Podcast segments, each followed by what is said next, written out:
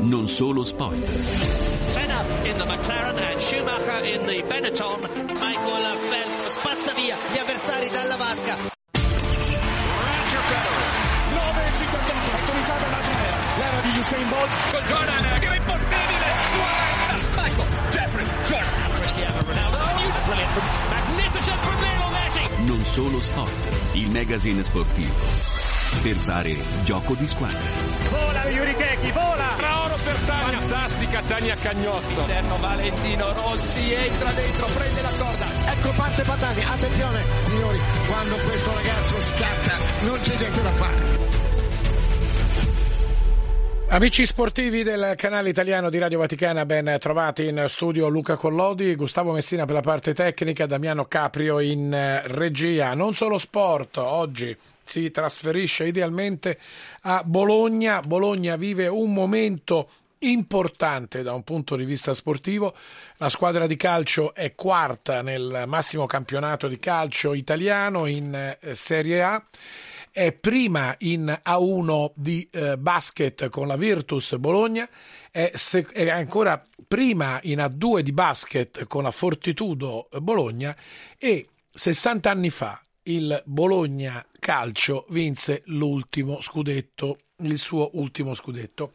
Noi di tutto questo parliamo con eh, Don Massimo Vacchetti, responsabile della pastorale dell'ufficio sport dell'Arcidiocesi di Bologna. Buon pomeriggio Vacchetti, grazie. Buongiorno a voi. Don Massimo, Bologna vive un momento di festa, mi sembra di capire, per lo sport, ma anche un momento, diciamo, di lutto, ma di ricordo di quello che è stato un grande uomo, prima che ancora un grande allenatore, che eh, è il eh, nostro Mialovic. Beh sì, qualcuno parla di paradiso perché è un'espressione che risale al 1964 quando Fulvio Bernardini, l'allenatore dell'ultimo scudetto, dell'ottavo scudetto del Bologna, eh, disse che a Bologna si gioca come in paradiso e quindi questa parola è tornata in auge, è una parola che sulle bocche dei bolognesi eh, gira perché il Bologna gioca bene, perché il Bologna diverte, perché il Bologna non ha mai avuto una posizione di classifica di fatto negli ultimi 30 anni, 40 anni così alta. Eh, per cui tutta la città sente una certa ebbrezza. Poi giustamente ricordavate anche eh, i risultati sportivi delle due società di basket, Virtus e Fortitudo, Bologna è chiamata anche Basket City, per cui c'è una grande effervescenza, Bologna sta vivendo una grande stagione sportiva che si riflette inevitabilmente anche sul clima che c'è in città. Don Massimo, perché Bologna vive questo momento così bello da un punto di vista sportivo? È una congiuntura che dipende da cosa? Beh, questo è sempre difficile da, da capire, da fare una, una, sintesi. Certo che in genere i successi nascono da un passato, cioè nascono da una storia che precede, e prima menzionavi Mihailovic, è indubbio che noi non facciamo soltanto il ricordo di un grande uomo oltre che di un grande allenatore, ma lo ricordiamo perché l'attuale successo del Bologna è stato in qualche modo costruito lì, sotto la sua gestione, sotto la gestione ovviamente anche di tutta una dirigenza che, prece- che precede e ha preceduto l'attuale. Eh, niente nasce dal niente, ma tutto in qualche modo ha una sua storia e quindi mi sembra che sia giusto anche poter dire grazie a chi ci ha preceduto.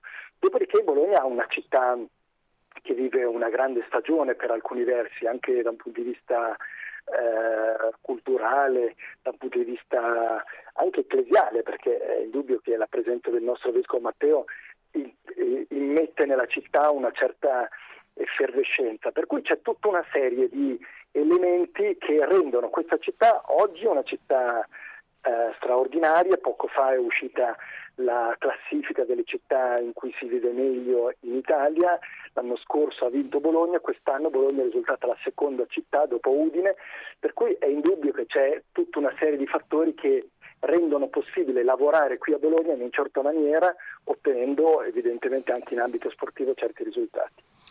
Naturalmente Bologna è una città di provincia, così come spesso vogliamo ricordare realtà anche eh, di altre eh, tipo Bergamo per l'Atalanta, eh, tipo Firenze se vogliamo per la Fiorentina, che anch'essa sta facendo bene in questo eh, campionato, Frosinone. Ecco, queste piccole realtà, piccole tra virgolette naturalmente, spesso danno fastidio alle grandi società più quotate anche da un punto di vista economico, con una maggiore professionalità, forse maturata in tanti anni di successi. Ecco, anche questo forse è un dato che fa riflettere Don Massimo Vacchetti, cioè piccole città di provincia che rappresentano spesso quello che è il motore anche di un paese eh, che, che, cammina in qualche modo. Quindi la provincia italiana, diciamo, è qualcosa eh, di importante per una comunità poi più nazionale. Sì, adesso eh, chiamare piccola provincia Bologna forse è un po' riduttivo. Bologna è al centro del, del, paese da un punto di vista proprio geografico, si colloca al centro di una regione che si pone trasversalmente rispetto a tutta, a tutta l'Italia ed è inevitabilmente un crocevia di passaggio tra il nord e il sud, lo è stato da sempre, lo è ancora più da oggi. Non dimentichiamo che Bologna è anche oggi un grande hub eh, turistico perché, perché sono state fatte tutta una serie di eh, convenzioni di accordi per cui hanno reso possibile che a Bologna arrivasse Ryanair e ha reso in qualche modo Bologna una grande città turistica, cosa che non era in passato. Ed è e rimane una città universitaria, una città della grande storia anche imprenditoriale. Per cui eh, direi sì, non è una città metropolitana come Roma, Milano, Napoli, eh, che da un punto di vista sportivo di fatto sequestrato il mondo eh, del, del, del, calcio perché fanno convergere grandi, grandi finanze eh, e sono lontanissimi i tempi in cui una città di provincia come Verona piuttosto come ehm, eh, altre città insomma, che nel mondo del calcio non hanno avuto il blasone che magari ha sempre avuto il Bologna, ma penso anche alla Sandoria di Mihailovic nel, eh, negli anni 90 e questo, oggi Bologna si candida a essere una città dove si vive bene, dove alcuni risultati si possono ottenere divertendosi, ecco, senza eh, i mezzi economici delle grandi città, però con eh, tutta una, una, un, una cooperazione di tutta una città che lavora perché eh, la città cresca e abbia risultati anche sportivi di interesse. Don Massimo Vacchetti, ancora un minuto con noi, andiamo ad ascoltare un inserto, il nostro Amarcord dedicato proprio al Bologna.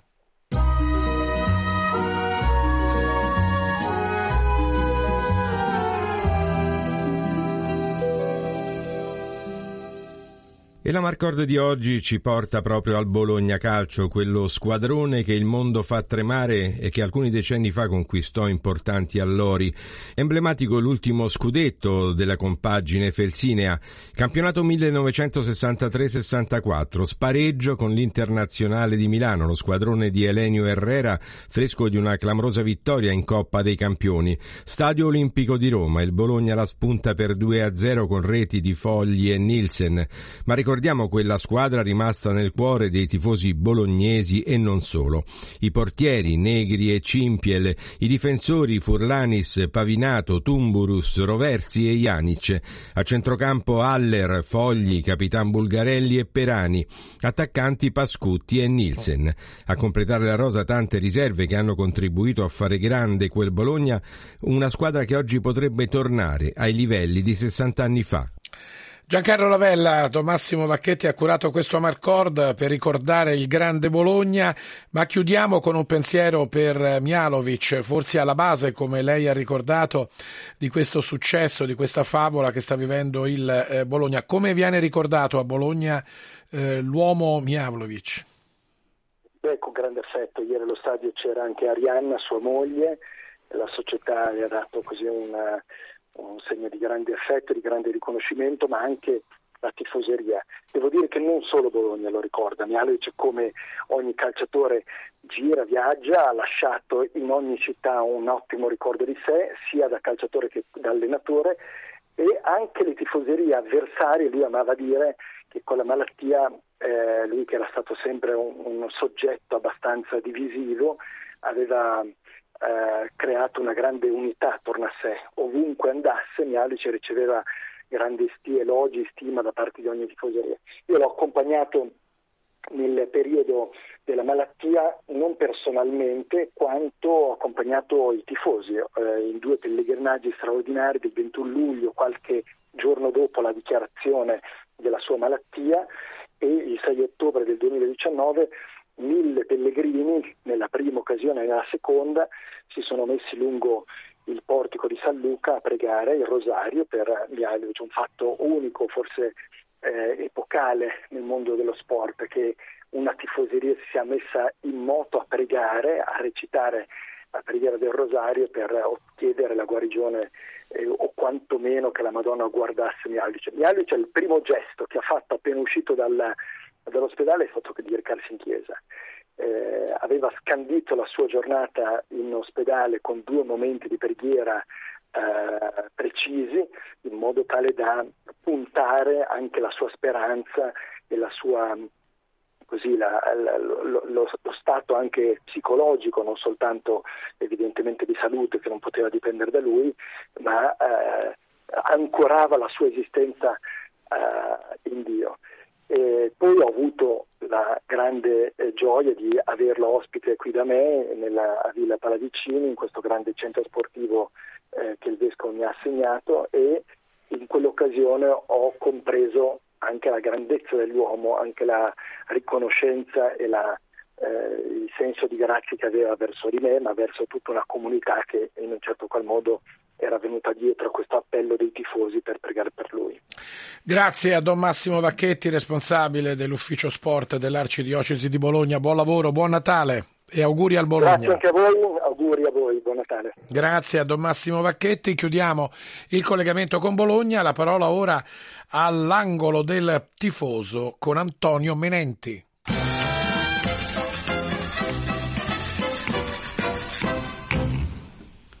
Buon pomeriggio a tutti i tifosi da Antonio Menenti, giusto appunto per l'angolo del tifoso. Parliamo sempre di tifo, ma eh, fondamentalmente da che cosa siamo attratti? Dallo sport. Però eh, dobbiamo fare un piccolo punto perché ci sono miliardi di appassionati, basta pensare che il calcio ne ha 3,5 miliardi, a sorpresa al secondo posto il cricket con 2,5 miliardi, poi la pallacanestro con 2,2 miliardi e giù discorrendo. Ma eh, da che deriva il termine sport? In fondo tutti pensano che i giochi degli antichi erano quelli che poi hanno dato il via a tutto quanto, ma il termine sport vero e proprio è stato coniato poi agli albori del 1800 da Thomas Arnold che voleva eh, interpretare questa pedagogia sportiva in una maniera differente e infatti coniò il termine sport che significava educare divertendo. D'altronde eh, non si fa mistero che i primi sport praticati furono già dall'alba degli Assiri. Lo stesso Ramsede II è stato dipinto nel suo eh, diciamo così, eh, gara importantissima che aveva trattato nella sua tomba stessa. Infatti venne dipinto con una scena di caccia dove la caccia era diventato uno sport per le eccellenze dell'epoca. Mm, anche se poi eh, il polo e l'equitazione sono eh, gli sport nobili, quelli per l'eccellenza, perché derivano direttamente dalla sciabola, cioè gli esercizi con la sciabola che, fe, che fe, effettuavano le truppe inglesi e la cavalleria inglese e quindi nacquero questi due particolari sport. Per finire, i due sport più pericolosi del mondo. Uno è l'elite skilling, che praticamente consiste nel lasciarsi con gli sci direttamente da un aereo su una montagna, mentre l'altro è il base jumping, che consiste poi nel lanciarsi con o senza tuta e aprire il paracadute a pochi metri da terra. Grazie ad Antonio Menetti che resta con noi in studio per l'angolo del tifoso. Saluto Don Alessandro Biancalani, vicario della città di Carrara. Don Alessandro, grazie. Grazie a voi e a tutti i radioascoltatori. Allora, immaginavi che il cricket era il secondo sport mondiale dopo il calcio? No, non lo immaginavo. Pensavo a qualcos'altro. Il calcio sì, al primo posto sì, il cricket no. E commentiamo ancora eh, questa scheda che ci ha presentato Antonio Menenti, perché gli sport estremi, chi si lancia con il paracadute a, pochi, a poche centinaia di metri da terra è uno sport rischioso e chi ci, si lancia sulla montagna con gli sci da un elicottero o comunque da un da un piccolo aereo. aereo. Anche qui, chi secondo te e perché secondo te si cercano sport estremi? Ma credo che da un certo punto di vista sia un po' il mito di Icaro, no? quello di cercare di andare oltre il limite. E purtroppo lo dice la parola stessa, sono sport estremi dove qualche volta uno ci rimette anche le penne. Eh, è questo desiderio dell'uomo di mh, provare all'estremo mh, passione, motivazioni e, e adrenalina allo stato puro e quindi in maniera estrema, mentre secondo me lo sport rimane sempre agonismo, passione, ma divertimento. Eh, Don Biancalani, a Roma in queste ore mm, c'è stato un incontro, una riunione di appassionati di bocce, la FIB, la Federazione Italiana Bocce. Noi ne vogliamo parlare, anche se per pochi minuti chiamiamo anche Menenti in causa. Uno sport come quello delle bocce, che cosa ti suscita in, eh, a livello valoriale, ma anche a livello proprio di attività stessa? Ma due cose fondamentalmente. Uno, la capacità di riunire. Purtroppo è sempre stato visto un po' come lo sport dei vecchi. È uno sport Mentre... senza età perché anche molti giovani esatto, giocano a bocce. Esatto. È uno sport che è molto semplice e quindi ha una capacità unitiva incredibile.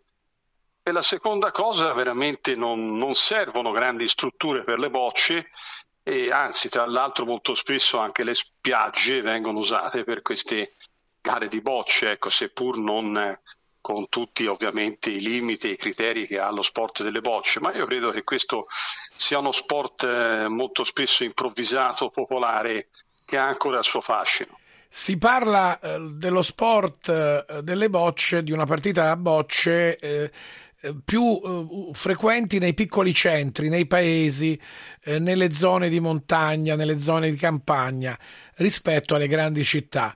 Questo perché eh, intorno alle bocce si riunisce un'intera comunità. Anche questo in, in sostanza può essere vero. Assolutamente sì, eh, ripeto, non, non, servono strutture costose, servono, serve secondo me un'aggregazione che, che, nei paesi, è vero che poi dovremmo fare delle analisi, però nei paesi ancora piccoli ci si conosce tutti e c'è questa capacità poi di, di prendersi sanamente in giro che poi uno sport eh, come le bocce questo, dove non servono certo. professionisti va bene. Grazie a Don Alessandro Bianchelani, vicario della città di Carrara. A presto risentirci. La chiusura con Antonio Manetti. Grazie a voi e tutti gli ascoltatori. Sullo, sullo sport delle bocce. Tutti pensano che sia uno sport molto facile, molto semplice, invece c'è tutta una cultura dietro avendo giocato diverse volte, eh, posso dire, e non in maniera eclatante, anzi, posso dire che il gioco delle bocce è uno dei giochi più difficili che ho praticato perché ci servono tante tante qualità. Noi ci fermiamo qua, grazie alla regia. Non solo sport torna eh, la prossima eh, settimana dopo eh, Natale, lunedì eh, prossimo è Natale, quindi non andremo in onda. Grazie per l'ascolto, buon Natale a tutti.